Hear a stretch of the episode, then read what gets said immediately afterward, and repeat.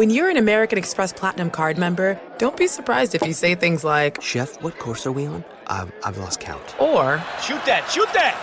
and even, Checkout's not until 4, so. because the American Express Platinum card offers access to exclusive reservations at renowned restaurants, elevated experiences at live events, and 4 p.m. late checkout at fine hotels and resorts booked through Amex Travel. That's the powerful backing of American Express. See how to elevate your experiences at americanexpress.com slash with Amex. Terms apply. I'm John Sipher. And I'm Jerry O'Shea. We spent over 30 years in the CIA uncovering global conspiracies. Conspiracies aren't just a theory to us, which is why we started our podcast, Mission Implausible. Everyone has questions about conspiracy theories, but with our background, we can actually answer those questions. Anyone can just start screaming about microchips and Jewish space lasers, but it's our mission to remove the bull and get down to what's real. Listen to Mission Implausible on the iHeartRadio app, Apple Podcasts, or wherever you get your podcasts.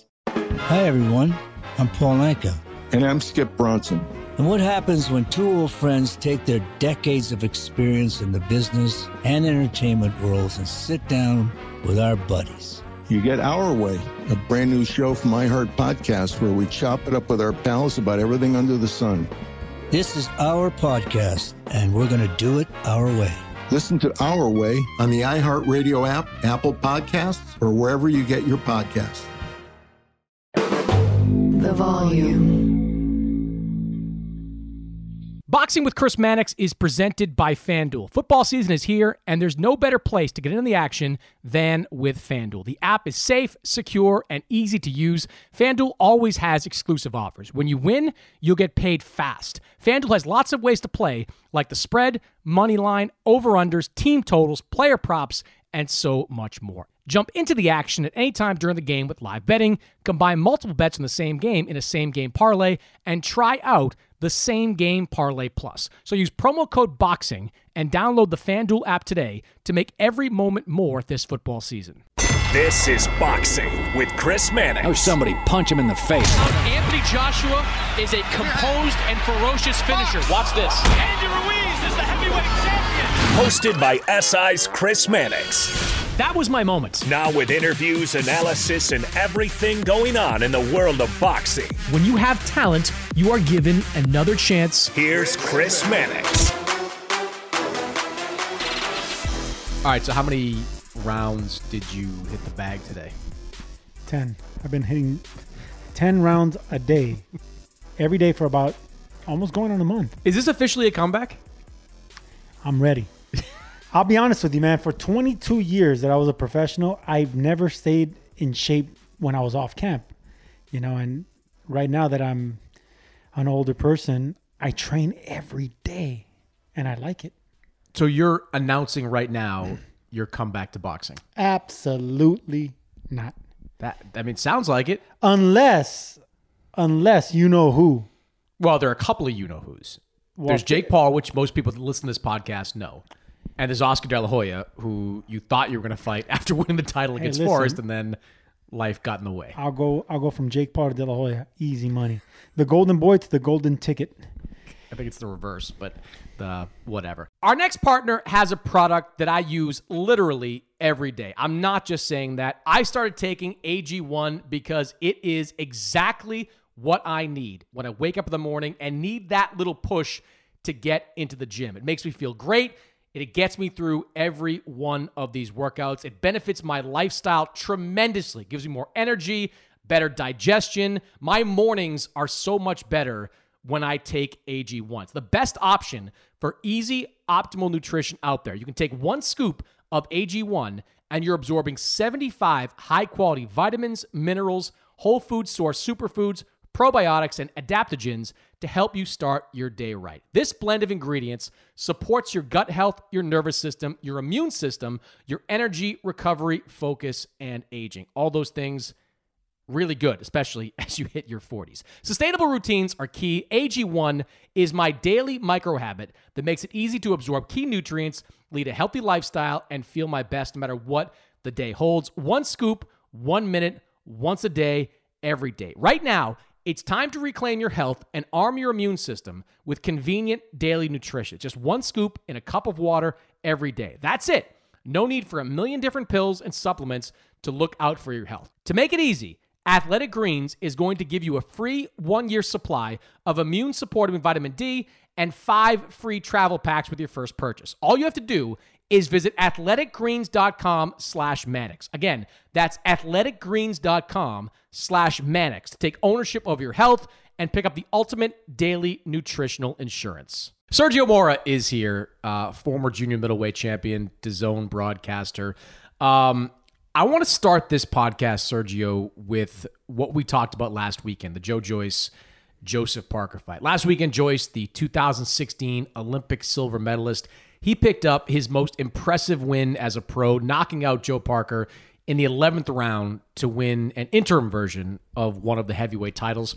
Joyce is now 15 and 0 with 14 wins coming by way of knockout. Sergio, how impressed were you with Joe Joyce's performance? Very impressed. Very impressed. I mean, he knocked out uh, a former champion that only Anthony Joshua wasn't able to knock him out. Dillian Whyte wasn't able to knock him out. I mean, it, it's really impressive for him to go straight forward and hunt him down because Parker was in the fight. He was boxing really nicely, and and I knew that it wasn't going to go the distance. I mean, he just didn't have enough power and respect and size. But I mean, he fought a valiant a valiant fight. Uh, Parker did, uh, but it just goes to show you what kind of you know juggernaut you're dealing with. I mean, he's a beast. He cuts off the ring. He's imposing. He looks slow and hittable, but when you fall off balance, he catches you with that power. Guys like that, you don't want to miss against, let alone you know throw more than two punches.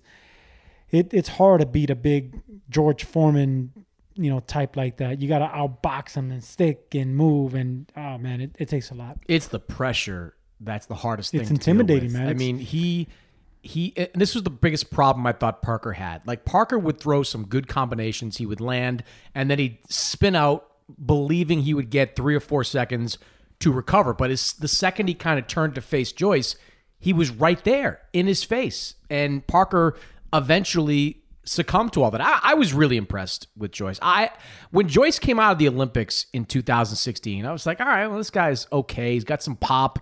Uh, but he's lumbering. You know, his jab isn't particularly sharp. I thought he had a ceiling to him. Now, like you can certainly make the argument that Joyce is the second best heavyweight in all of boxing because Parker. I wouldn't go that far. Well, I mean, look, you can make the argument. I'm saying I don't know that he is either. I think you know, you know, Usyk certainly with three versions of the title.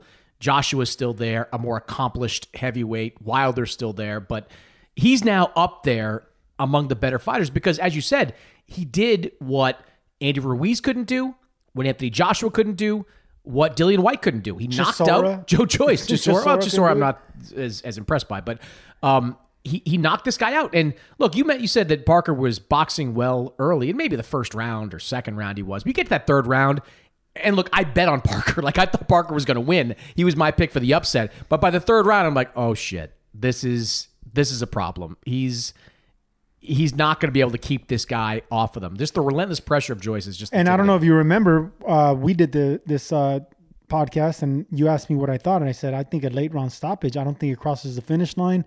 It's going to be a late round stoppage, and and sure enough, man, that's exactly what it was. But once again, we got to give Parker some credit for him to be in with the heavyweight champions that he was in with and not be stopped. And then finally, he does really well. I mean, he was he won some rounds. There were hard fought rounds that he won. There not there weren't many, but he made it an entertaining fight, and he was there to win. So it, you got to just admire admire what the Juggernaut did in knocking out someone like that. That's tricky to pin down, and he didn't give up until he finally did it, and, and it came late. How would you describe Joyce's power? Because I have a hard time. I know we mentioned Foreman as the comp, but like that jab, it doesn't look especially powerful. It doesn't look as sharp as Joshua's jabs sometimes look like, but he just paws out there with it and connects with it and aims it right at your skull. And then the right hands, like they're they're wide and he loads up on them a lot. And even when he connects, I'm not sitting there going like it's not Wilder esque with that power. Like how would you describe kind of his punching power? Well, I, I, like the word you use in describing uh, him, lumbering, because he is lumbering. I mean, he's the definition of of lumbering. Uh, but I would describe describe him of a of a mix of a George Foreman and like a like a Riddick Bowe without the speed. You know, it, uh, one of those mix because Bowe had some hands on him, and it it it, it looks like it's not gonna hurt you because his power is that heavy and it's that slow. He reminds he has like he's like Alfredo Angulo. Angulo was one of the slowest guys I've ever fought, but he grazed you and he hurt you. He had heavy hands. That's the that's the kind of power that I think Joyce has. Uh, uh, kind of you know that Lennox Lewis heavy-handed power where if he catches you at the end, he turns your lights out. But he's even bigger than Lennox Lewis, so just serious power, man. You can't teach that. No, he certainly got it. Um, a lot of fights I'd like to see Joe Joyce in next. Joyce Deontay Wilder. Oh man, I'd love to see that. Joyce Tyson Fury. Joyce Anthony Joshua. How? But you've seen what Joyce is now. 37 years old. How hard do you think it's going to be for him to get a big fight? Um, it's gonna be hard. Yeah, it's gonna be really. I agree. Hard. It's gonna be hard. Uh, they're, gonna wait him out. You know, he's 37, like you said. But don't you think, like, He just, just sent- you, you know, we keep mentioning Foreman, right? Like Foreman was fighting in his 40s and still pretty effective as a heavyweight. I think Joyce Right. going to be one of those guys Yeah. that when he hits the age of 40, if he wants to, he can still be a really good heavyweight. I, I I agree with you. That's a great point, and it's because he's lumbering. He's not quick. He doesn't rely. Granite chin, just a and jaw has, and a and he has a chin. Well, if you're gonna have a longevity in the sport, you need to, you need chin. Um, but he's he's very strong. He doesn't rely on fast twitch muscles, which that benefits an older fighter. The thing that really you know uh, makes fighters retire and after they're 35 years old, they don't have the fast twitch. They don't have the legs anymore. They don't have the stamina. They don't have the endurance. They can't take the punch anymore. All that starts falling apart as a heavyweight when you're naturally not a fast twitch fighter. You're not very you, you don't rely on speed you just rely on on that heavy handed slow thumping power that doesn't need a connect guys like that can last long in their career because it it only takes one punch so i can see joyce fighting into his 40s early 40s absolutely Yeah, but for the short term, we know Usyk is not going to face him. At least we don't think so. Uh, I don't see Deontay Wilder facing him anytime soon. He's got a path with Helenius and then probably Andy Ruiz. Uh, Joshua's got his own path, which we're going to get into in a couple of minutes. Here's a name for you. What about Jarrell Miller for Joe Joyce? big baby Jarrell Miller to to put to remind people where Jarrell Miller is. You know, back in 2019, he lost out on the Anthony Joshua fight because he tested positive for multiple banned substances. It happened again uh, about a year later, just over a year later, uh, when he was scheduled to fight on a top rank card. He has come back recently. He's won two very low level fights in a row. He had a show or a fight scheduled for this weekend in Kazakhstan. It was canceled because of reasons unrelated to Jarrell Miller. But I, I look at Jarrell Miller as being an interesting opponent for Joe Joyce because you've got to get past all the bullshit, which is legitimate, all the drug tests and all that stuff. But he's still undefeated. He's got a big mouth. He's known to the British public because he spent weeks and weeks promoting the AJ fight. Uh, I, I kind of like that fight for for Joe Joyce if he wants to make it. I like it too, and that, I didn't even think of Big Baby Big Baby Miller because you said it. He has a big mouth. He's a self promoter. He gets under your skin, and Joyce is not going to promote a fight with his mouth. so, you know, he might backflip and get your attention, but he's not gonna he's not gonna go out there and, and start cussing up, uh, opponents out and and you know act like that. So, I like that. I actually like that fight. I mean, if Dillian Whyte's not around, I like uh, Baby Miller better, because of that O. He hasn't been beaten. That always looks great on a fighter's resume. If you can take away that donut, that zero, it looks good on yours. It's a feather on your cap. And and and uh, when it comes to Dillian Whyte, I like that fight because they're both British. I mean, Dillian Whyte's always in a great fight. He's only been you know beat by by the guys in the top, and I think it'll be a a, a, a, a fantastic style matchup with a guy that's been in there with every style you could think of, and power is not enough to to intimidate him. I think Dillian Whyte would have a lot of problems with Joe Joyce. Like Dillian has that big left hook, but you saw what happened with Tyson Fury. Um, Joyce isn't as talented as Fury, but he's Fury's size, and we know he can take a punch. He's going to keep coming, and I think he eventually gets to to Dillian Whyte. I like the Jarrell Miller fight. If you believe Jarrell Miller deserves another chance, uh, how do you feel on that as a former fighter? Do you believe Jarrell Miller, after testing positive multiple times for serious banned substances, he's not testing positive for what could have been tainted meat. He's testing positive for stuff that gets injected into your body. How do you feel about Jarrell Miller getting another chance at a big fight? he's human, man. Listen, we all hate cheaters, but he's already got his punishment. I mean, I think he's he's already he has out, lost millions. He's lost out on millions, millions and a potential tens of millions, really, and a potential heavyweight championship uh, if he would have won. Um, uh, and what? He's in his mid thirties, thirty four. I think know? he's younger than that. Maybe we can check, but I think he's younger than that. I think he's in his 30s from what I remember. Yeah, but younger. But either what, way, what I think, think? I, well, age matters. That's what I'm saying. But yes, I, I believe he he does need uh, another chance because he is 34. You're right. Just turned 34 this past summer. There you go. Um, so he needs a big fight. You know, he's getting to that age, but he does have that that undefeated record, and he is a bad boy. He is a self promoter, and he can fight. He's a big man with quick hands. Uh, I, yeah, I'll give him another chance. And look, man, I, I I'm a fighter. I would hate to have thought that I went in there with someone that that cheated and used PEDs. I hate the fact when fighters get tested and they get PEDs in their system after the fight, before the fight, and everything goes to shit, or when they deny it. No one's ever gonna admit, yeah, you know, I tried, I tried to cheat, but they caught me. No one's ever gonna say that. They if anyone caught. could, if anyone should, it's Jarrell Miller. I mean, the stuff he was caught with. Dude, like, he got he, caught with like five different substances. so no, there was no, no backing out of it. But no look, tainted back, meat excuse. But back there. to what I'm saying, man. Every person deserves another chance. We're all sinners, Mannix. We're all we're all freaking sinners, and I, especially in boxing, the way we grow up, you know, there's nothing good around us, and that's our outlet. That's our getaway. And you could tell that it was just a bad decision. He lost out on millions. Um, he's he's done a little comeback against you know whatever fighters. I think it's a good fight. I like that fight. I, I, I didn't even think of Big Baby Miller. I was I was thinking just British. I was thinking but Dillian Whyte or or a former Tyson Fury opponent like you know Wallach or something.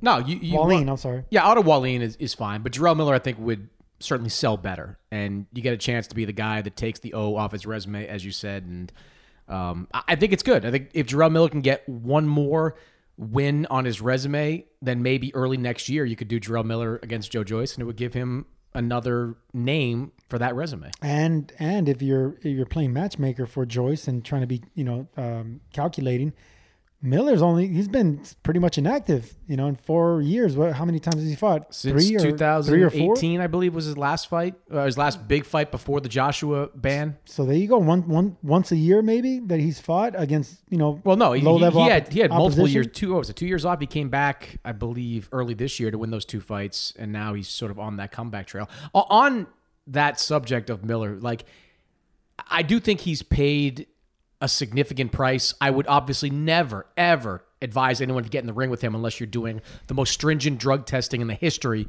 of boxing drug testing. But look, Jean Pascal is out there and he's gonna he's one win away from getting a chance to fight for the light heavyweight title. Like he tested positive, what was it, a couple of years ago for three different banned uh, substances, real banned substances as well. So if Jean Pascal is getting another shot, uh, bite at the apple, uh, Jarrell Miller probably should as well.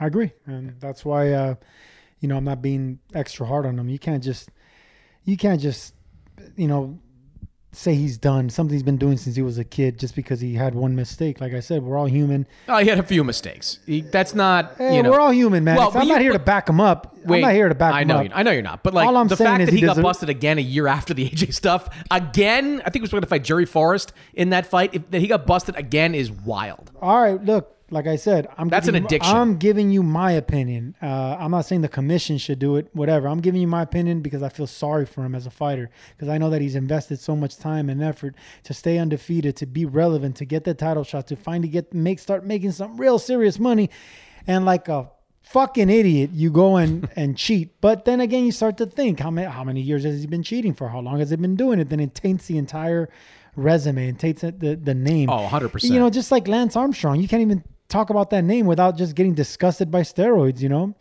You'll never look at Lance Armstrong's accomplishments the same again. And that's what happens whenever you get caught. You, there's no going backwards. You're always known as a cheater. All right, so let's stay in the heavyweight division. Tyson Fury, Anthony Joshua was officially called off by Tyson Fury this week. Then it was back on, according to Tyson Fury. Now, I honestly don't know where it stands. Here's Eddie Hearn on Thursday discussing the state of Fury and Joshua. Um, a lot of what Tyson Fury says is not true. Um, so, just to give you the truth, when we agreed terms, we waited, say, eight or nine days for a contract to come through, which is okay. It's a, it's a big fight. Um, the contract was all over the place, and all of last week we spoke to Queensberry every day to try and get it in the right place. This Monday, just gone, we sent them a final version of the contract, and Tyson Fury came out and said, "Fights off. I'm not fighting Anthony Joshua." Okay, so kind of like semi-down tools. Yesterday, so Tuesday, George Warren came on and said, "Look, let me try and speak to him. Let's keep working away." We're like, "Okay." And then yesterday afternoon, George Warren said, "Here's our comments on your final version," which again is fine. This this happens. I mean, this fight. we- We're here for the Conor Benn Eubank fight. I would say this fight, from the first draft of the contract, took two and a half months to sign. So, anyway, we haven't had the contract for 14 days. By the way, that's not true either. But again, uh, last night at midnight, I spoke to George Warren, and he said, "Look, let me speak to Tyson Fury, see if I can try and get him back in a fight." Didn't hear anything other than a post on uh, uh, Instagram today to say sign a contract today, otherwise it's off again. So we've got the con- we've got the comments from Queensberry on a contract. We're going to go back on that today. It's 100% not getting signed today, as I told you. No one's asking us or putting pressure on us to sign the contract on these given days, other than Tyson Fury's Instagram account. So let me ask you this, Sergio. Is it important for the two sides here to make Fury Joshua right now? Yes. Emphatic 100%. Yes. God, it has nuts. to happen, man. Because politics always gets in the way of a fight. Injuries get in the way of a fight. Promoters, money, networks, managers. So many hurdles you have to jump just to get a mega fight to happen. And nowadays, it seems like it's only going to happen when it's past their prime, a la Mayweather Pacquiao, where it happens. Yes, it was broke records. Yes, people loved it. They bought it. But then after the fight, it was like, ah, man, both these guys are too old. It's not happening in their prime. That's exactly where Spence and, and Crawford are going. They're headed in that direction as well. I mean, the biggest fights that we need, we don't get. We didn't get AJ. We, we didn't get AJ versus um, Fury, which is another big fight that almost got done. Uh, so many incredible fights that can happen, and they're just not happening. So yes, I say get it done. I don't care. You know, whatever it takes, get it done. And I think Fury was doing that. I mean, as far as what he was promoting on social media, you know, 60 40. Uh, he sent him a contract. He, he said he wants to get it done. But of course, we didn't get to see hear Joshua's side. It's just embarrassing, man. It's boxing for you. Well, here's why I disagree. Disagree? why? I, I disagree that it needs to be made right now. Oh. I, disagree because I think this fight can get exponentially bigger and it can get exponentially bigger in a very short period of time. You make Fury versus AJ right now, and it is the biggest fight in British boxing history. You know, 80, 90,000 in a stadium somewhere. I guess Cardiff is the targeted uh, site. You make tens of millions, maybe over a hundred million dollars in total revenue. It's a monster, but it's not quite as big as it could be a year from now when Anthony Joshua hopefully gets his career back on track. When Fury hopefully wins uh, a fight against Alexander Usyk and becomes undisputed champion uh, at heavyweight. I know that there is risk there because Joshua his career could continue to slide. Fury, even though I think both of us would agree he's the favorite against Usyk, um, he could lose that fight, and then we're out a potential mega fight. But I, I just see a light at the end of this Fury Joshua tunnel that has this fight being huge, the biggest fight in boxing history if it get, it gets made a year from now. All I heard was hopefully. And you said it twice. Hopefully. Yeah, I don't want to rely on a mega fight on hopefully. It's yes or no. There's no maybes. There's no yeah, sure. There's no hopefully Mannix. You got to make that stuff happen. Make it happen while you can make it happen. And it almost got close to happening, according to Fury. They sent the contract. It was 60 40, according to Fury. But we didn't get it, man. We did not get it. Now, whatever happens next, it's going to be hopefully, you know, where both of them win and we can get it back again, like you said, later ne- next year. I don't rely on that, man. I rely on facts. I rely on, look, I'm going to have one more fight and I want to fight him. Nah, you know what? I don't want that other fight. I want to fight him next. That's it. Let's make it happen. There's no there's no hoping here. It let's get it done. This is business. This is boxing business. There's two things. So I'm a boxer. I'm going to take care of my boxing and then I'm going to take care of my business. It was that close to getting done, I would think, but it's just bad. Bad, bad, bad. I say make it make the fight happen next. I don't want to rely on hopefully. Yeah, but you look at Tyson Fury right now, and he's at the peak of his powers. He is the best heavyweight in the world uh, by a significant amount, I would say.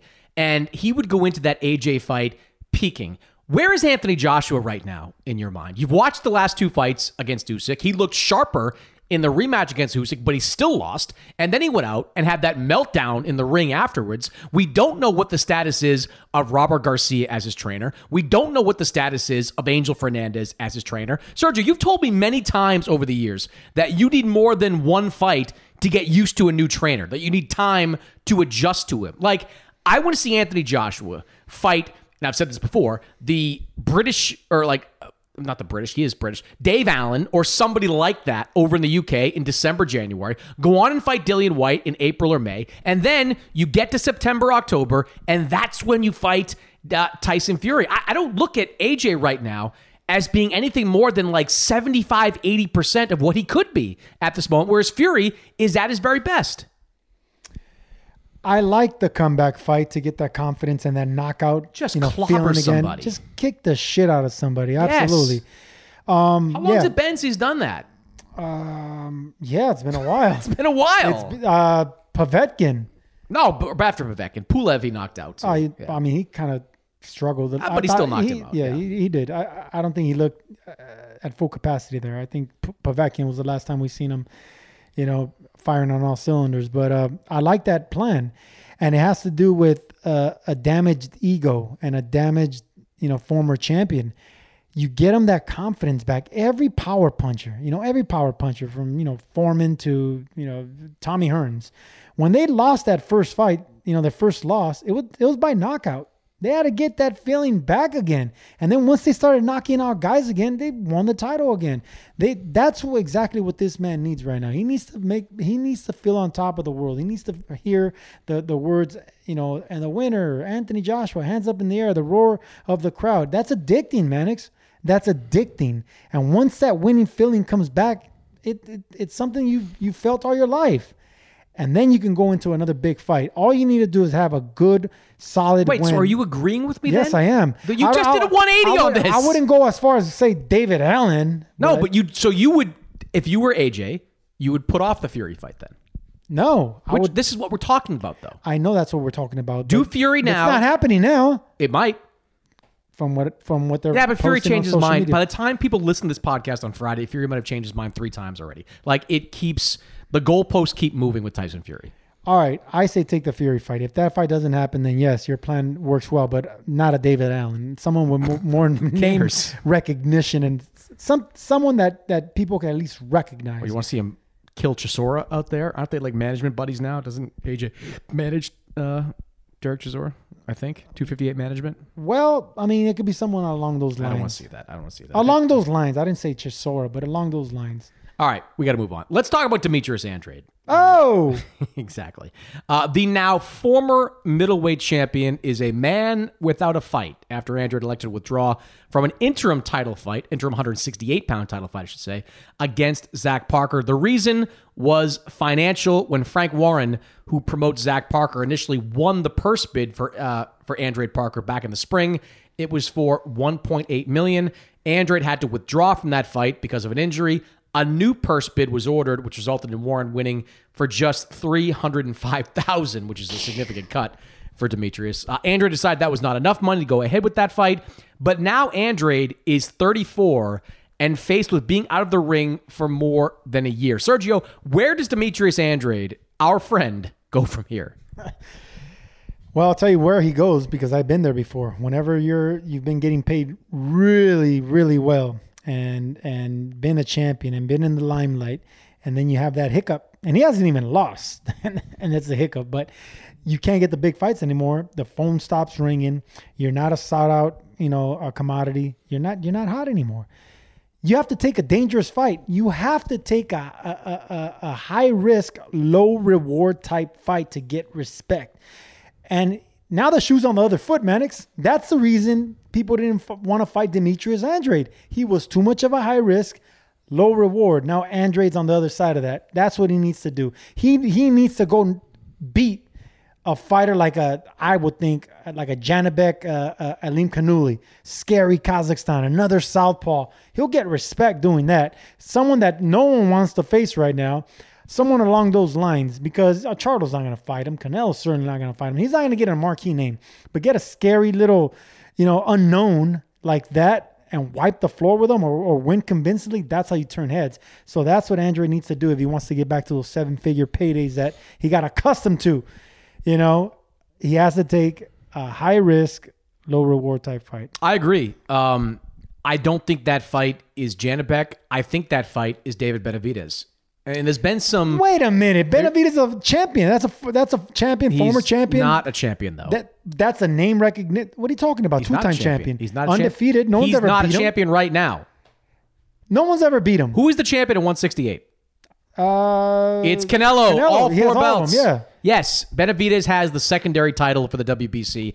There's been some industry chatter. Benavidez is a champ. that- well, I don't care what you fine. say. He's lost it twice. Once on the scales and once because of a recreational beat him. drug. I, I, we're, this is a dumb part of the argument. Benavidez is the ideal opponent for Andrade. La bandera roja. Okay, but Andrade needs to find a way to align himself with Al Haymon. He has to. He has to go over to the PBC side. It's the only way for him to get a significant fight. Eddie Hearn tried for three years to make a big fight for Demetrius Andrade. Andrade made a lot of money.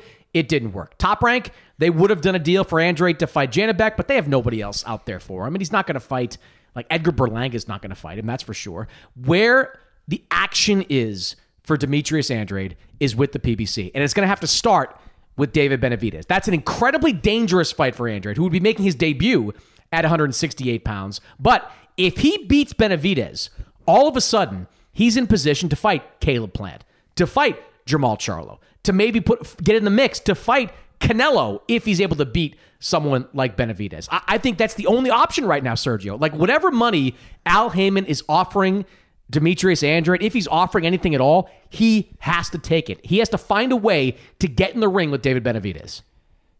All roads, Mannix. All roads, when the doors are shut in your face, lead to El Haymon. You would know. I would know because they shut every single door at me when I when I went to El Haymon, and I made a lot of money towards the end of my career. So I think I love that idea. Demetrius Andrade should sign with Al Haymon. That man will get you paid like you're accustomed to, and he will put you in front of a, uh, the big names. It might take one or two fights, but he'll put you in front of those champions. That I love that idea. Well, I mean, he Andrade passed on the chance to fight or to be part of the Showtime Al Haymon um, network, you know, about two years ago. If there's an offer for him now, he's got to take it because I mean, I mean, Sergio, at 34 years old, can you believe this? As talented as Andrade is, and he's incredibly talented, we both agree on that. He has never fought a former world champion. In his entire career, he's never fought a world champion or a former world champion. He won his title at 154 as a vacant belt, beating Vanes Martirosyan, and he won his title at 160, as we know, against Walter Kautondokwa. Now, he's had some bad luck along the way, was supposed to fight Billy Joe Saunders back in uh, 2018. That didn't happen, but he will have one of the thinnest resumes of any two-time world champion or two-division world champion I've ever heard of at this point. Yeah, you know what? Now that I, now that you mentioned that, I'm thinking about, wow, he did pick up you know vacant titles. Yeah, you know he, that's a title holder. That's a two two division title holder. I never heard that expression before. That's a two division title holder because you know my the way I think of it. You need to beat a champion to become a champion. If you pick up a vacant strap, that makes you a title holder. No shame there. You're still a title holder. You hold the belt. I never saw it that way because I think the world of Andrade ever since you know he made the, the Olympics represented U.S. You know I think he's he's he's one of these avoided, you know, scary fighters that no one wants to face. Uh, Erislandy, Lara, you know, type you know talent like that. But yeah, he, he hasn't fought a champion. That's incredible. Inc- it blows my mind because he's that avoided. Yeah. I mean, he has avoided is the right word. He has been avoided at 154. He was avoided at 160.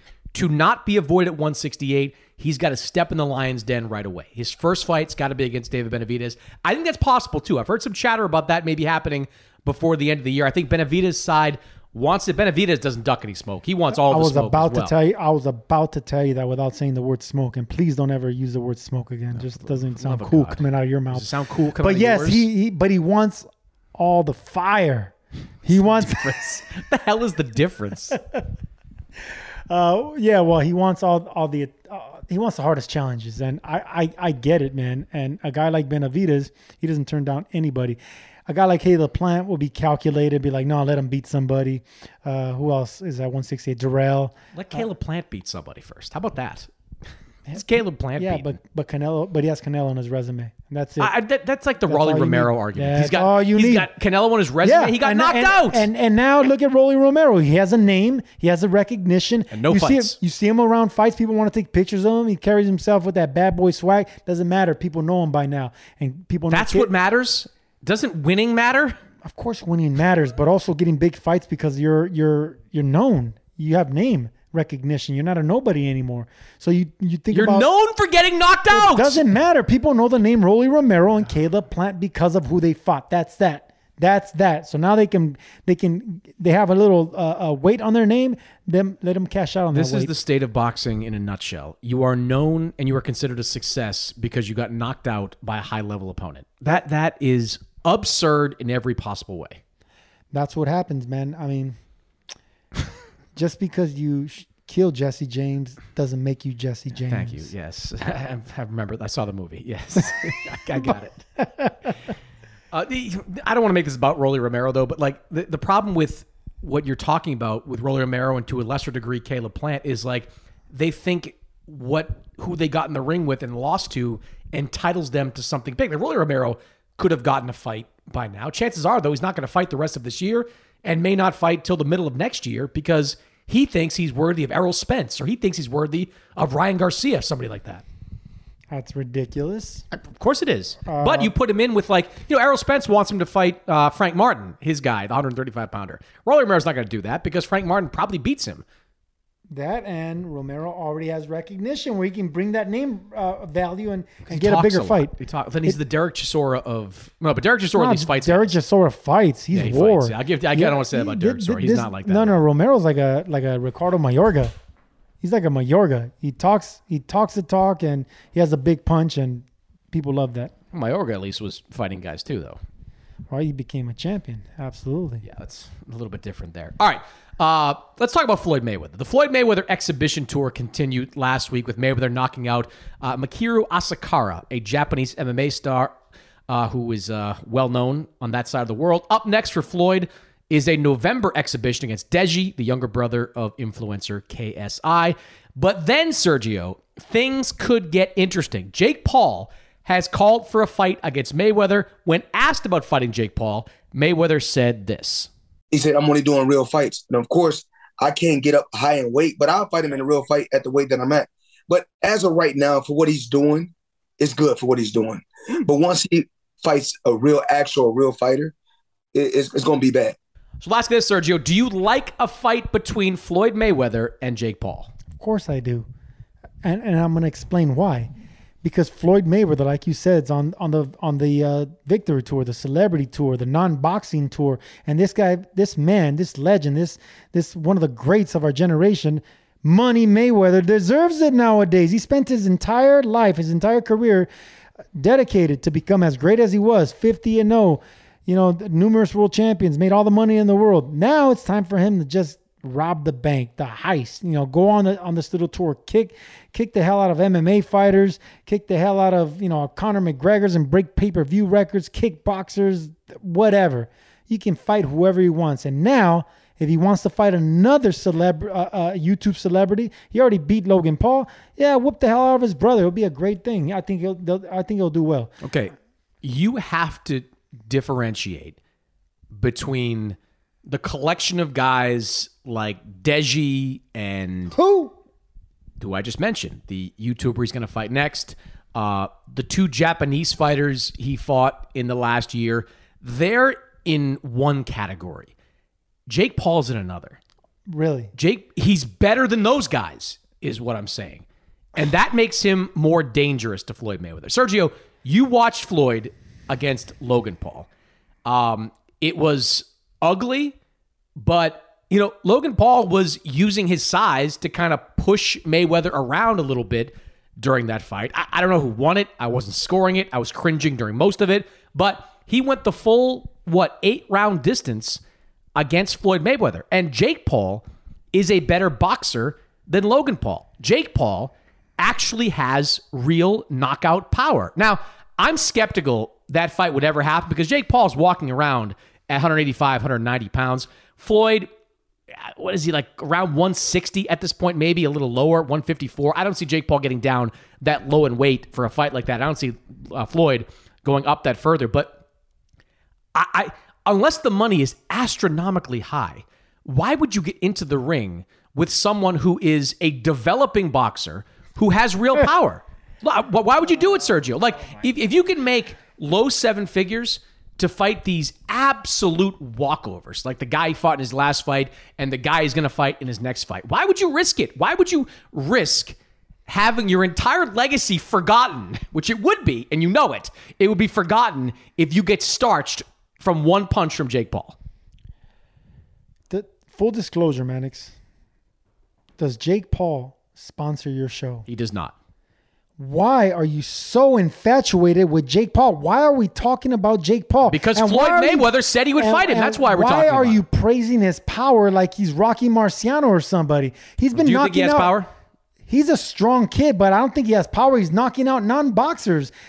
You know how many non-boxers I knocked out in the hood? I mean, that's just basically what he's doing. He's knocking out guys because he's a strong athletic kid. Him and his brother are strong athletic, you know, former football players, wrestlers. These guys are strong. They, you know, yeah, anyone could punch hard if you don't know how to, if you don't know how to duck. Floyd Mayweather is a defensive genius. Most boxers know how to defend themselves, roll, roll, roll from a shot.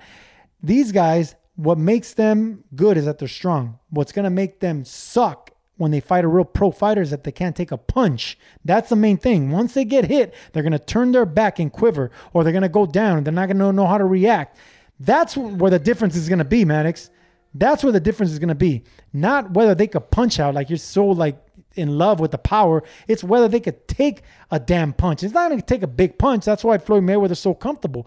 160 pounds against 190 pounds. If he hits him dead in the chin, doesn't it's not going to matter. They don't know how to take a punch. These guys do not know how to take a punch. Okay, so why did Logan Paul go the distance then? Because he, he had 40 pounds on him. He had 40 pounds on Floyd Mayweather. So size obviously is going to matter when it comes to certain. Not only that, he had height. He had everything on him. Jake will have some height on him. Jake will probably have some weight on him. He rehydrated pretty uh, high up. Okay, I'm, I'm not saying Jake won't go some rounds. I mean, Jake will go some rounds. I, look, Floyd was never a knockout puncher in his best days. Like he wasn't. Like I'm to take it back. His best days were probably before De La Hoya. He was really good as a knockout puncher at that weight. But since he got to 147 and above, he was not a knockout puncher. He's not going to knock out Jake Paul. It's just not going to happen. And I'd be concerned that he just gets caught. That at 45 years old, his reflexes aren't quite what they used to be, and he just gets caught with a big punch, which all of a sudden makes that like the front the first line is Wikipedia page. Like it becomes, uh, you know, a part of his narrative. He doesn't need that. He accomplished way too much in the sport of boxing to put himself in that position. The bottom line for me, Sergio, is I would, if I was advising Floyd and he's got smart people around him, I would say don't go anywhere near Jake Paul. It makes no sense for you to do that you're insane. He's laughing all the way to the bank, and that's the reason he comes out with that with that mask, that rob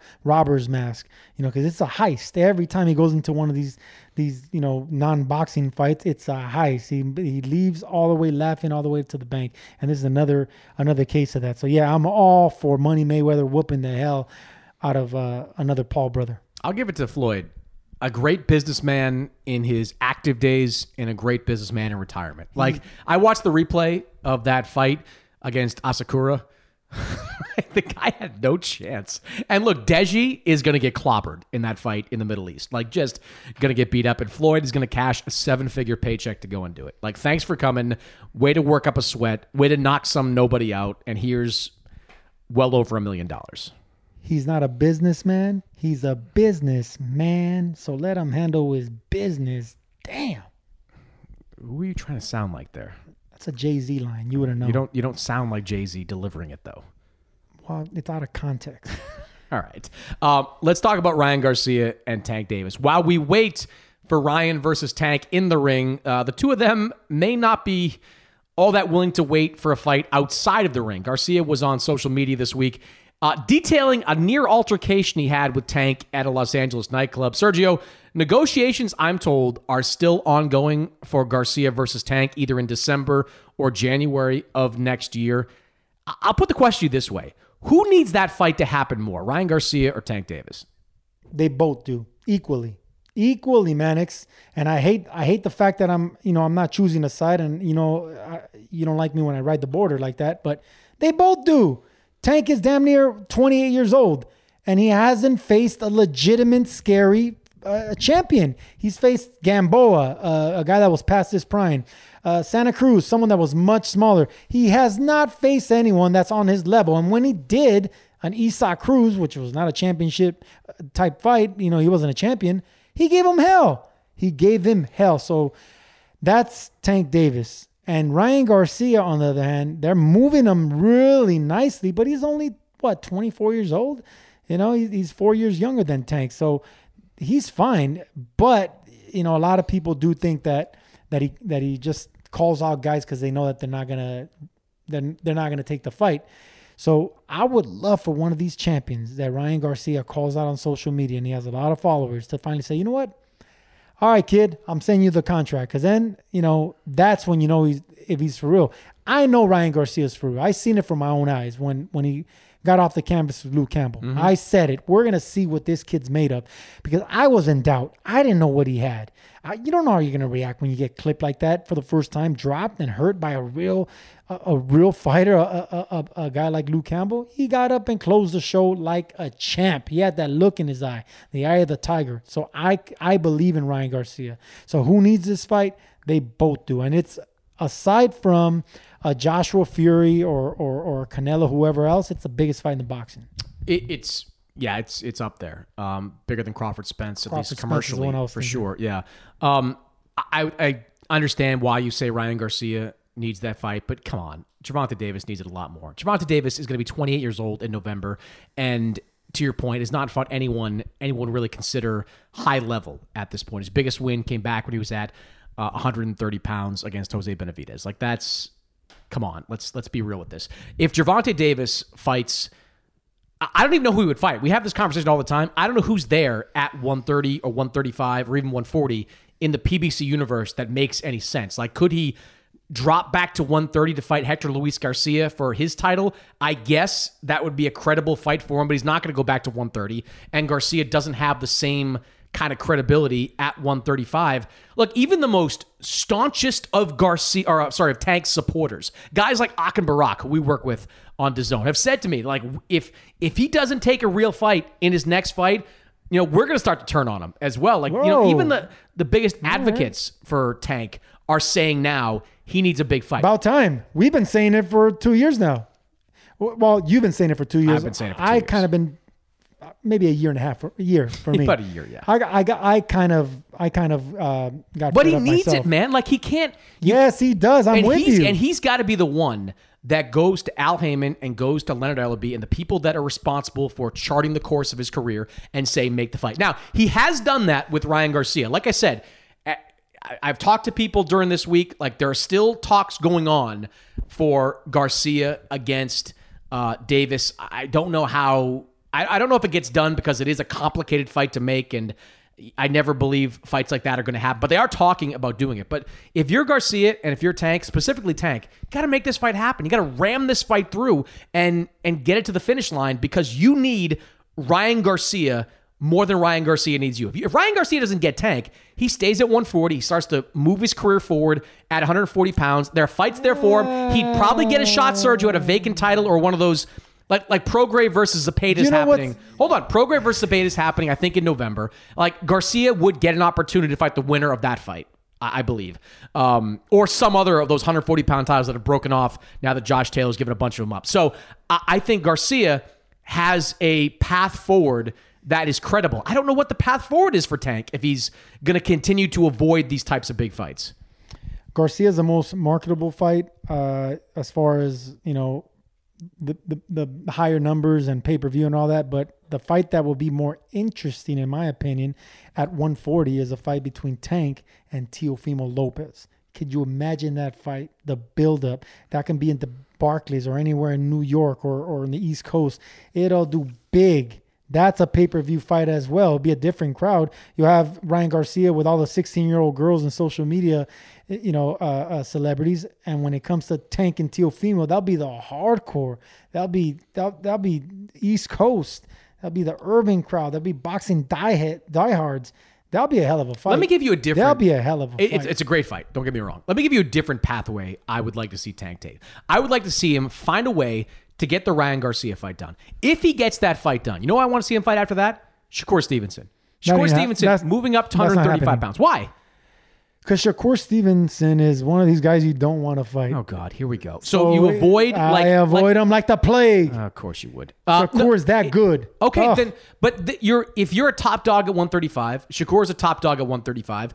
Uh, why would you take that fight? And after Shakur, if you could find a way to win that fight, Devin Haney's going to be out there. I would go chase Devin Haney and the undisputed championship at 135. There you go. That makes more sense. Devin Haney, Devin Haney's been clipped. We know how he reacts. You know, we've seen him rocked by Linares. Tank is a bigger puncher than Linares. He's more explosive, and he's a naturally bigger fighter. So, uh, yeah, at this point, if Tank's not fighting Garcia, there's But plenty how much of of this do you're a fighter? How much does you put on the fighter? Like we're sitting here talking about what a great pathway it is to fight those three guys. You make When a shitload of money, that much a money, ton of money. you but you make it- a ton of money doing those fights. Those are pay per view, big time fights. You answered your own question. The money. That's why. The fact that That's this networks kid, and promoters No, not listen to me, man. You together. asked That's what it me. You're always giving my opinion. Tell me what it Look, is. man. We grow up from nothing. I I came from East LA. He's he, uh, uh, Tank Davis from Baltimore. We had nothing. The gangs, the drugs. When you start making seven figures a fight, when you start making that kind of money, when you go from insufficient funds to seven figures, and he's making a lot more than I ever did. Come on, man. Whatever you're doing, if it ain't broke, don't fix it. And guess what? It's not broken. Mayweather Promotions is moving them well. They're all, you know, getting some money off that pot.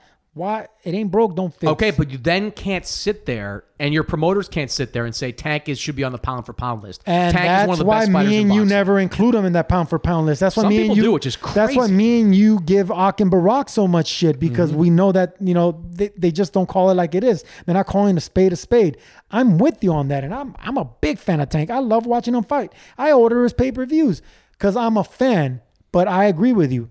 Thin resume at this point, almost 28 years old, and you don't have a a, a solid. Uh, uh, undefeated championship name on your resume since Jose Jose Pedraza, nah, man, you deserve all the criticism. All right, couple questions I want to take from Instagram before we go. Uh, Marcos asks, "Are you starting to get worried about Errol Spence versus Terrence Crawford?" Sergio, we have like credit good reporters, people I I know and respect have like over the course of the last month, month and a half, have written like this fight is so close several times. I'll tell you what I you know have heard about this that there's still a lot of optimism it gets done for November 19th. There still are details uh, in this fight contract that they're slogging through, but they still believe it's going to get done. But Sergio, six weeks, six weeks away. At some point, we're going to have to stop saying, well, it's okay. You don't have to promote the fight. You don't need that much time to promote the fight. Well, I mean, what is the, the, the, the mark, right? Is it six weeks? Is it five weeks? Is it four weeks? When do we start to panic about this fight happening? I gave up on that fight. I wouldn't give up on it. I gave up on that fight because you need eight weeks in camp. Eight weeks in camp for that fight. No, I think, but you know this as a fighter. You're already on. in camp. They're already Hold in on. camp. Uh, yeah, okay. Spence and okay, Crawford in camp. They're in camp. In camp. Okay, t- the marketing machine needs a good five That's weeks. yeah. A good five weeks of solid pumping that you know commercials and and billboards and all that. So yeah, you need a good five weeks to really make it a big event like that. But these guys, I mean, they're the best of the best, and they're not really talking about fighting each other. They, they don't talk about each other's names. They don't. They're not marketing it well. I mean, it's gonna be another version of uh, Mayweather Pacquiao, where that fight finally happened. It's gonna do great, but something's gonna be missing. One of them, it, it, it's something's gonna be missing. The inactivity is going to kick in for one of them. An injury or something's going to pop up. It's not going to be the same. Or maybe one guy got older, you know, overnight. It's going to be one of those fights where where it just happened a little bit too late, man, and it wasn't the same. That the the the taste already went bitter in my mouth for that fight. Even if it does happen at the end of this year, it's kind of just like you No, you you would if it happens through the end of this year. If it happens in still get- December, say it. No, November. November nineteenth is still the target date. It's Christmas time. December, I'm thinking about Christmas, man. Okay, but November nineteenth, you're not. All right, you're not a big Thanksgiving guy, so relax. So it, you're thinking about you'd you'd be interested. You'd want to see that fight in mid November. I, I would too. I still believe. I'm just putting putting it out there. I still believe that fight will happen in November nineteenth. And you've but you've done this, Sergio. I, I agree with the marketing part. I think like let's say this fight was going to land is going to land on Showtime pay per view, which is most likely in this scenario. Um, by not having it signed and sealed, you've blown like four weeks of college football advertising on CBS to promote this fight and get people interested in remember this fight. Now some some people might say it doesn't really matter until like the week of the fight, two weeks before the week of the fight. I disagree. I think you want to get it on people's brains sooner rather than later. But uh, I still think there's enough time for this fight to happen and be worth the wait that we put into it. That's chances just- are it's not going to happen. These guys. I think to, chances are it is gonna nope, happen. because they these guys need to be on talk shows. They need to be Yeah, uh, they don't in do commercials. They But, need but be, boxing has they- given up on the- mainstream media. It drives me crazy, but it has. It Not really for, has. not for mega fights like Sure it that. has, sure. Not for mega fights like that. No, the la- yeah, of course You're- it has. The last were Canelo and Golovkin on, you know, talk shows or doing things like that. That wasn't Uh, mainstream. Maybe for the first two fights, they were. the first two fights, but not for this one. Th- This yeah, is but they already had name recognition. Right, they already fought, and people already knew know Uh, that 24 don't- rounds have been I'm telling you, one of my biggest, the one of the things that irritates me the most about boxing promoting is that I think promoters have given up on mainstream media. I, I think that you know you saw what impact mainstream media had on Taylor Serrano. Like Taylor Serrano was on Good Morning America. Like oh, the week of the fight, they're on friggin' Good Morning America. They're doing all this mainstream media. New York Times, Washington Post. Hell, I'll give myself a pop. Sports Illustrated did a big spread on on the two women. Like that matters to to get casual yes, fans it interested. matters. Why do you think I'm here talking to you? I spent 16 weeks on national television on NBC prime time. That's correct. So yes, that matters. Main Street matters because mom and pops need to want to see you instead of just the, the boxing aficionados. That's when you become a crossover star. When people that don't watch boxing are watching boxing events and fights like that will capture the imagination of non-boxers. And if it's not happening, then it's just another one that's blown in the wind. It's too bad. I, I think they should do, you know, promoters should do more. I think actually Top Rank does a pretty good job with mainstream media, at least trying to tap into it to a degree. But for the most part, it just seems like in boxing, we're satisfied with just going after the people in our bubble. And that that's fine to a certain degree. You want to appeal to the hardcore fans that have helped get you here, but you're not going to grow the sport unless you're bringing casual fans in and making them uh, real fans uh, as well. Uh, last question for you. Uh, I had a couple of questions on this. Alexander Gvozdyk, do you see this? Is planning a comeback. The former light heavyweight champion uh, used to train under Teddy Atlas. He lost kind of brutally to Artur Beterbiev. Got beat up at the end of that And fight. I was there, and he retired. I was wondering why he retired. Well, I mean, I think he that was a pretty good beating he took from Beterbiev. Yeah, but it was one. I know. And Well, he was a champion do already. Do you think that Gvozdyk has a future in the light Yes. heavyweight division? Absolutely.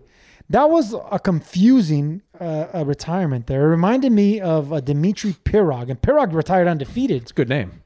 Undefeated. That's exactly what it reminded me of. Just one beating at the top of the list. Both of you guys were champions to unify. You come up short, beating, okay, but it's your first, and then you retire. That blew my mind.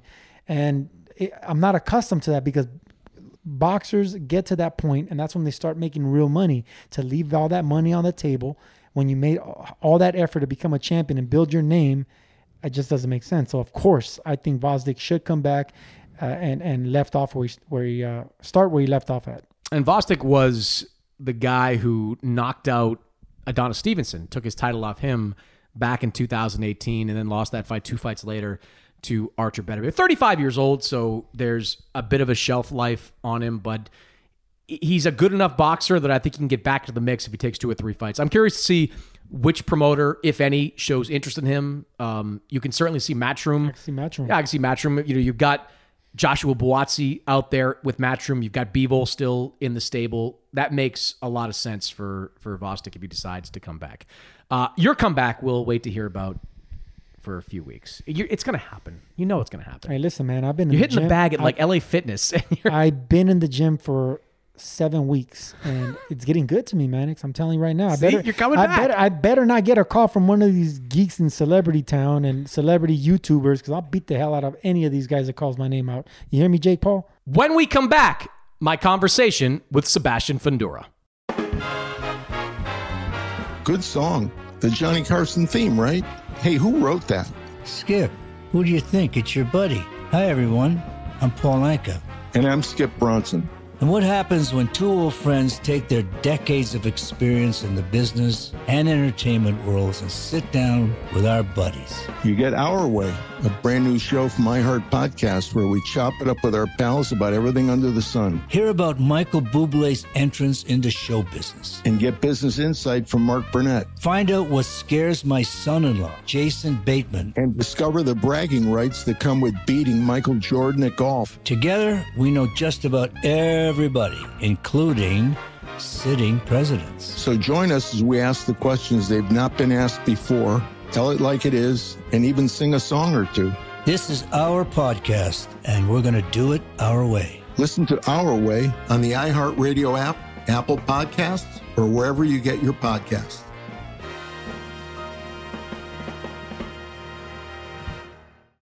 I'm John Sipher. And I'm Jerry O'Shea. We spent over 30 years in the CIA uncovering global conspiracies. Conspiracies aren't just a theory to us, which is why we started our podcast, Mission Implausible. Everyone has questions about conspiracy theories, but with our background, we can actually answer those questions. We break open modern day conspiracies and tell you which elements may be the real deal. Like, did Bill Gates use COVID vaccines to microchip us all? We all do have tracking devices. Mm-hmm. We carry them around, we spend a lot of money on them. And what's actually on Hunter Biden's laptop? You are talking to the guy that has three of Hunter Biden's laptops and cell phone. And what did the deep state build under Denver Airport? Do you think there are secret bunkers? That's just on my list of questions I have about Jesse Ventura. It's our mission to get to the heart of these conspiracy theories and figure out the why, the how, and especially the if. Listen to Mission Implausible on the iHeartRadio app, Apple Podcasts, or wherever you get your podcasts. Welcome to 500 Greatest Songs, a podcast based on Rolling Stone's hugely popular, influential, and sometimes controversial list. I'm Brittany Spanos. And I'm Rob Sheffield. We're here to shed light on the greatest songs ever made and discover what makes them so great. Every week, we'll pick a new song from the list and talk about their placement on the revamped 2021 list. We'll also have guests join us, ranging from the artists themselves to the producers, or simply other writers like ourselves who voted on them. From classics like Fleetwood Mac's Dreams to the Ronettes' Be My Baby, and modern day classics like The Killer's Mr. Brightside and Britney Spears' Baby One More Time. There's so many fascinating stories that have been forgotten, like Midnight Train to Georgia, starting with a phone call to Farrah Fawcett, or how the Yeah Yeah Yeahs inspired Kelly Clarkson's banger Since You've Been Gone and Beyonce's Hold Up. Listen to Rolling Stone's 500 Greatest Songs on the iHeartRadio app, Apple Podcasts, or wherever you get your podcasts.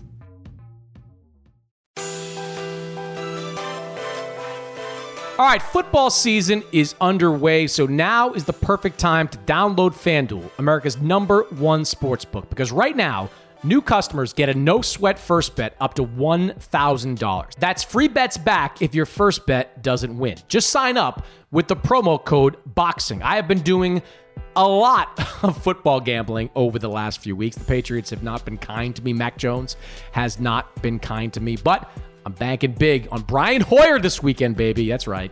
Patriots legend Brian Hoyer. Uh, FanDuel has a ton of betting options for each game. You can combine your bets for a chance at a bigger payout with the same game parlay. With live betting, you'll get updated odds on games that have already started. And with FanDuel's new live SGPs, you can create one even after kickoff. The app is safe, secure, and super easy to use.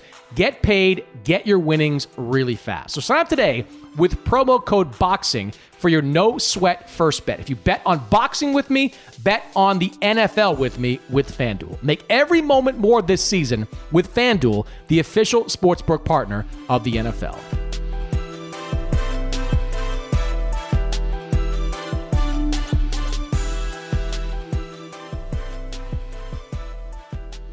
All right, Sebastian Fundora is here, undefeated junior middleweight contender. On October 8th, he will be back facing former title challenger Carlos Ocampo in Southern California. That's a fight you can see on Showtime, and the Towering Inferno joins me on the show. First of all, one of the best nicknames in all of boxing, I think. Like, tell me about where the nickname came from.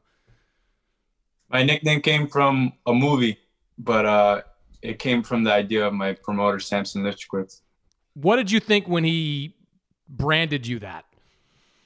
Uh, I didn't. I didn't really care for it. I was like, eh, whatever. It's kind of making fun of me. But you know, uh, later on in my career, I figured out it, it, it did fit well because you know the towering because the height and the inferno because the way we fight. You thought that was was like making fun of you in a way. A little bit, a little bit. Sampson likes to joke a lot, so yeah, I, I took it. I took it as a I took it an offense.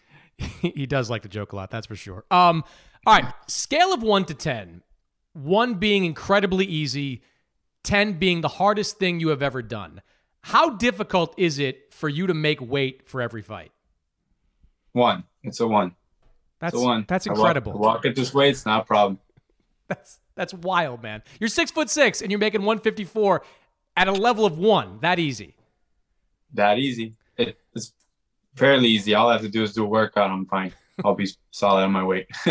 So like you know, a week or so before your fight, how close are you to 154? um, probably walking like 160 right now. Four pounds off, six pounds off, eh, five maybe. It, if you had to squeeze down to welterweight again, could you do it? Of course, of course. but uh, right now, I, I want to champ. I want. I want to take my chance and win a belt at 154 because that's how I've been doing my whole career. Does I mean, does it surprise you that it's that easy? I mean, so, for some athletes, it's incredibly easy, right? Like I work with Sergio Mora, who tells me all the time, like I can't keep weight on. I can't keep weight on. I've been retired for five years. I'm like at 175 right now. does it? I mean, does it surprise you at all how easy it is to get down to that 154? I think it's just the metabolism, you know, and, then the the training on top of that. You know, we're always sweating, but our metabolisms are probably very fast, so Mhm. that's uh that's probably why. So, how much do you pay attention to your eating habits? You know, during a training camp. I eat healthy. I do eat healthy, but uh, I mean, if I can, I'm gonna sneak in a couple of cheeseburgers. You know, if I can, of course. But like getting close to the date, to the fight day, I'm eating more healthy and, and respecting my diet. I don't have a bad diet, but again, uh, it's more strict. So the Friday before a weigh-in, like how are you feeling before? Are you eating the night before? Are you eating that morning? How are you? What are you doing before the weigh-in? Of course, yeah, we we'll eat dinner. We'll eat dinner the night before, but uh, uh, maybe cut that breakfast because you know the breakfast is so close to the weigh-in. But other than that, we'll we'll, we'll be eating the whole day until the weigh-in. Anyone that's ever tried to lose weight in their life hates you right now. Listening to this, yeah, everybody's always asking me, "How are you feeling, champ? You're hungry, huh? You're hungry?" No, I'm fine. I'm fine. I'm smiling all, always, so it's it's I'm fine. I mean, you must look across at fighters during the weigh-ins. You know, guys that are smaller than you, and they you can probably tell when they're dry, when they've been kind of starving themselves down. Definitely, definitely. You could tell boxers uh, um, hungry when he has that hoodie on, his head down, or has the headphones on, and you you or the sunglasses as well. You know, they don't want to be talked to. So I, I did ask you about welterweight. Like, what's the lowest way you think you could possibly get to without killing yourself? I think welterweight. You know, I never, I would never want to squeeze anything lower than that. You know, that's a. I feel like I, I, I, I welterweight will be squeezing a little bit, and in my, in my theory, that that's unhealthy. You know. Yeah. Did you watch Paul Williams coming up? You know, another guy that was a really, really tall welter in 154. Uh, unfortunately, the only fight I've seen against uh, with him is when he fought um, Martinez. I knew you were going to so- say that. Yeah, I mean, who hasn't seen that one? You know, who hasn't seen that one? You got to go back and watch the Margarito one, Sebastian. That was the the great Paul Williams. When Margarito was so scary, and Paul Williams went Mhm. out there and just dominated him from start to finish. The the Martinez one, I was at that one in Atlantic City. That didn't go so well for, for Yeah, Paul, definitely not. Paul that night. Um, so you're 24 years old now. When did your kind of first growth spurt really start? Um, I think thirteen. I was like five, five, five, six, and then all of a sudden I grew up to like six, six feet. Were you an athlete at that point? I mean, I know your parents were boxers. It runs in the family, but were you playing other sports around then? No, only boxing.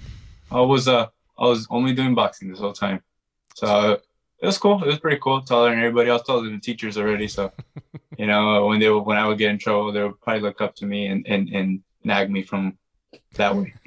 you but you must have had a basketball coach come up to you and be like, "Let's go, let's play." Of course, every school, every school I went to, middle school, um, high school, they always always told me. So, uh, but you know, I I never really cared for the sport stuff. You know, so you never even wanted to try it, never even wanted to go in that direction. Nah, not really. No, I can't even dribble basketball. so, what was it about boxing then? I mean, was it just that your your father did it, your mother did it, obviously your siblings are involved in it. Was it just that it's the family business? Well, I saw that they're having fun with it. They're having fun with it, and I was like, well, I want to try. I want to do something fun as well. So it's uh, that's how that's how it all started. You know, watching them do it, wanting to be like them, and, and you look up to them, you want to be with them as well. So uh, uh, that's what came from it, you know. And then I started enjoying myself. I started winning, you know. Um, at like 13, 14, I already knew I wanted to do it as a career, and um, but we just continued to do it, and then and this is what came out of it. How good were your parents in the boxing ranks? Well, my mother only competed at amateur. Hmm. She, she had a couple fights amateur. Uh, she won every fight though. I'll tell you that. and then uh, um, my father, he got to the professionals, but then he had my son, my my older brother. So uh, that's uh, I think derailed a little bit his career. But mm. but he was also very talented, from what I remember. What your mother must love the way women's boxing's taking off now. Yeah, uh, well, I think that's only because of my sister. So my, my sister's uh, uh, okay uh, the new generation of, of, of, female fighters that that, that are, are starting young as well and, and and not saying taking the sport seriously but but like they're really they really want to to push the the female gender boxing and let them fight on these bigger outlets and, and and make more more names for themselves you know so did your did your parents want you to be in boxing because a lot of boxers don't want their kids to be involved because they know how hard it is hard that road is to get to the top no, I, I, don't think they ever had a problem with that. You know, it, it, again, it's a it's like a family affair. Everybody's doing it. Why not do it yourself? You know, why not try it out? They're more of like try it out. If you like it, if you don't like it, you know, it's up to you. Mm-hmm. The um, you mentioned like you said you're around 13 and 0 at that point, or 13 years old, four and 0, whatever. When did you start to realize? 13, 14. Yeah, I was 13 years old mm. when I realized I wanted to become professional. Well, at 13, hold on, we like five. I had five years into boxing already. Mm and uh, we're doing good. We're doing good, and, and, and we're getting better. We are always improving without with every year. And, and I was like, well, if this continues, you know, why not make some money out of it? you know, it's something I love already. You know, so it's like when you're a little kid and and, and say you love dinosaurs or whatever, you want to be a paleontologist later on because it's like, hey, I love this, and I'm gonna get paid for it. Why not? Did um did something happen? Did you I don't know, win a tournament that gave you that kind of confidence boost? Was it a string of wins? What was it that kind of triggered that feeling in you that you could do this, you know, full time? Yeah, just like a string of wins, probably continuing to win, continuing to get better.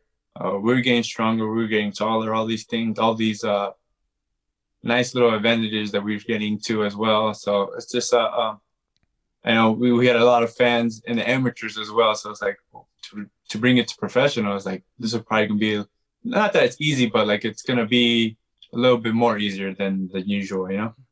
When you're fighting at at a weight class where you're so much taller than almost all or all of your opponents, like what's the key to being successful? Is it having superior footwork? Is it operating behind, you know, that 80 inch reach of yours? What's the key to being successful with with that kind of height advantage? I think uh well, it depends on how you're gonna fight. Depends on how you fight. Um, I do use my reach, but a lot of times I'm in the I'm in the mix on the inside. It's just how being confident in, in what you're doing. You know, whether it's the inside or the outside. Mm.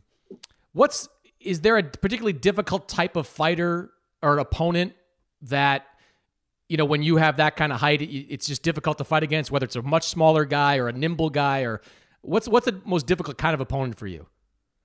Um, uh, I don't I don't really have a, a, a, difficult opponent. It's just how I'm gonna fight that fight. How how am I what style am I gonna use to win that fight?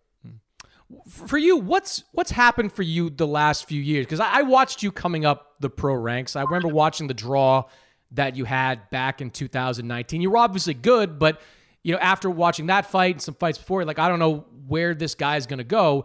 And then in the last year or so, you know, you've showcased incredible power. That win over Erickson Lubin was as impressive as they get. One of the best fights uh, that we've seen in the year. Like, what's changed for you the last couple of years, if anything?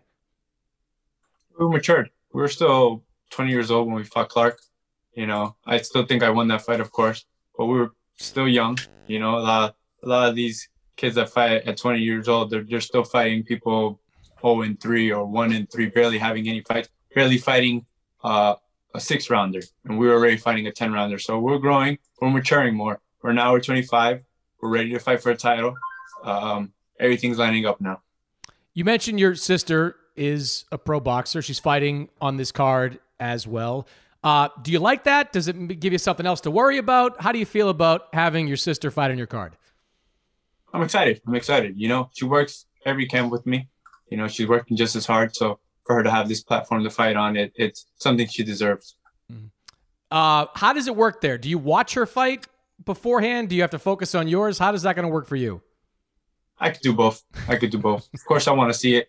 I want to see her fight. It's like watching a good movie and then not seeing the ending. I have to see the ending. I can understand that. I think it'd be impossible to uh, to to not watch at that point. Um, you are the interim title holder at 154, the WBC belt. Obviously, Jermell Charlo has all the titles at 154. Do you? I mean, do you think he's ever going to fight you? Or are you anticipating fighting for a vacant belt someday? Will you wait for a world title shot or go up to 160? What's kind of your plan over the next year? Well, we'll see what he does after this fight, but hopefully we do get that fight with him, you know. Um, but I'm not him. There's, there's that's the business part of boxing. Um, but we do want to fight him because he's right now he's considered the best 154, and uh, I like to have that title for myself. If you were him, would you fight him? Would you fight you? I should say. I don't know. you know, you know, uh, a six foot six guy's pretty, pretty, pretty crazy in the weight class. But you know, uh, with my mentality, yeah, I, I, I like to fight everybody. Mm. All right, Sebastian, I want to hit you with some rapid fire questions for a new segment on the show that we are calling the Standing Eight Count. And the first question is: the greatest fighter of all time is who? Oh, Mayweather. Mayweather's always going to be the best. Um, the one in ring weapon that another fighter has that you wish you had in your arsenal. Deontay Wilder's right hand. Tell you what, if you had Wilder's right hand at junior middleweight, nobody would ever want to fight you. You'd have to force everybody. No, in. oh no. uh, if you could fight anyone from a previous generation, who would it be? Um, a lot of people um like to compare me to Tommy Hearns. I think that would be a great fight. Oh man, that's a great answer. You and Tommy Hearns at 154 would be unbelievable. Um, when your career is over, you will have won titles in how many weight classes? Um, we'll see how much uh, um, God will let me move up. You know, maybe I'll never move this weight class. I'll have the same problem as Sergio. So you know, we'll see. Sergio, Sergio's out there trying to fight Jake Paul. So don't try to be like Sergio. Okay, that's, that's yeah. All right. Um, Prime Andre Ward versus Prime Canelo Alvarez. Who wins? Um, I have. Andre Ward's very, very smart. Yeah, great defense too. That's what makes him so tough to. Oh yeah, to definitely, beat. definitely. Uh, if you could fight in one arena anywhere, where would it be? Um, I've been fighting in my dream arenas already, so I'll probably fight in Staples again. Hmm. You know, Southern like California. Staples. California, I love California. All right, last two. The best part of being six foot six is what? Um, I don't know. I I can see everybody's top of their heads. You know. and the worst part of being six foot six is what? Sometimes I don't fit in doorways. I would, I would have thought airplanes. I mean, I'm six three and I hate flying airplanes. That, that's equally as bad. Yeah. I completely forgot about that. That's equally as bad. well, Sebastian, good to talk to you, man. Good luck on October 8th, and uh, hopefully 2023 is when we see you in those world title fights you're looking for. Good to talk to you. Thank you for having me. That's it for this week's episode. My thanks to Sergio Mora and Sebastian Fundora for joining the show. As always, subscribe, rate, review this podcast on Apple Podcasts, Spotify, wherever you download podcasts. And I'll see you next week. Hey, it's Bobby Bones. Okay, picture this. It's Friday afternoon when this thought hits you. Okay, I can spend another weekend doing the same old whatever, or I can hop into my all new Hyundai Santa Fe and hit the road. With available H track all wheel drive and three row seating, the whole family can head deep into the wild. Conquer the weekend in the all new Hyundai Santa Fe. Visit HyundaiUSA.com or call 562 314 4603 for more details. Hyundai, there's joy in every journey. 2024 Santa Fe available early 2024. I'm John Sipher. And I'm Jerry O'Shea. We spent over 30 years in the CIA uncovering global conspiracies. Conspiracies aren't just a theory to us, which is why we started our podcast, Mission Implausible. Everyone has questions about conspiracy theories, but with our background, we can actually answer those questions. Anyone can just start screaming about microchips and Jewish space lasers, but it's our mission to remove the bull and get down to what's real. Listen to Mission Implausible on the iHeartRadio app, Apple Podcasts, or wherever you get your podcasts. Hi, everyone. I'm Paul Anka. And I'm Skip Bronson.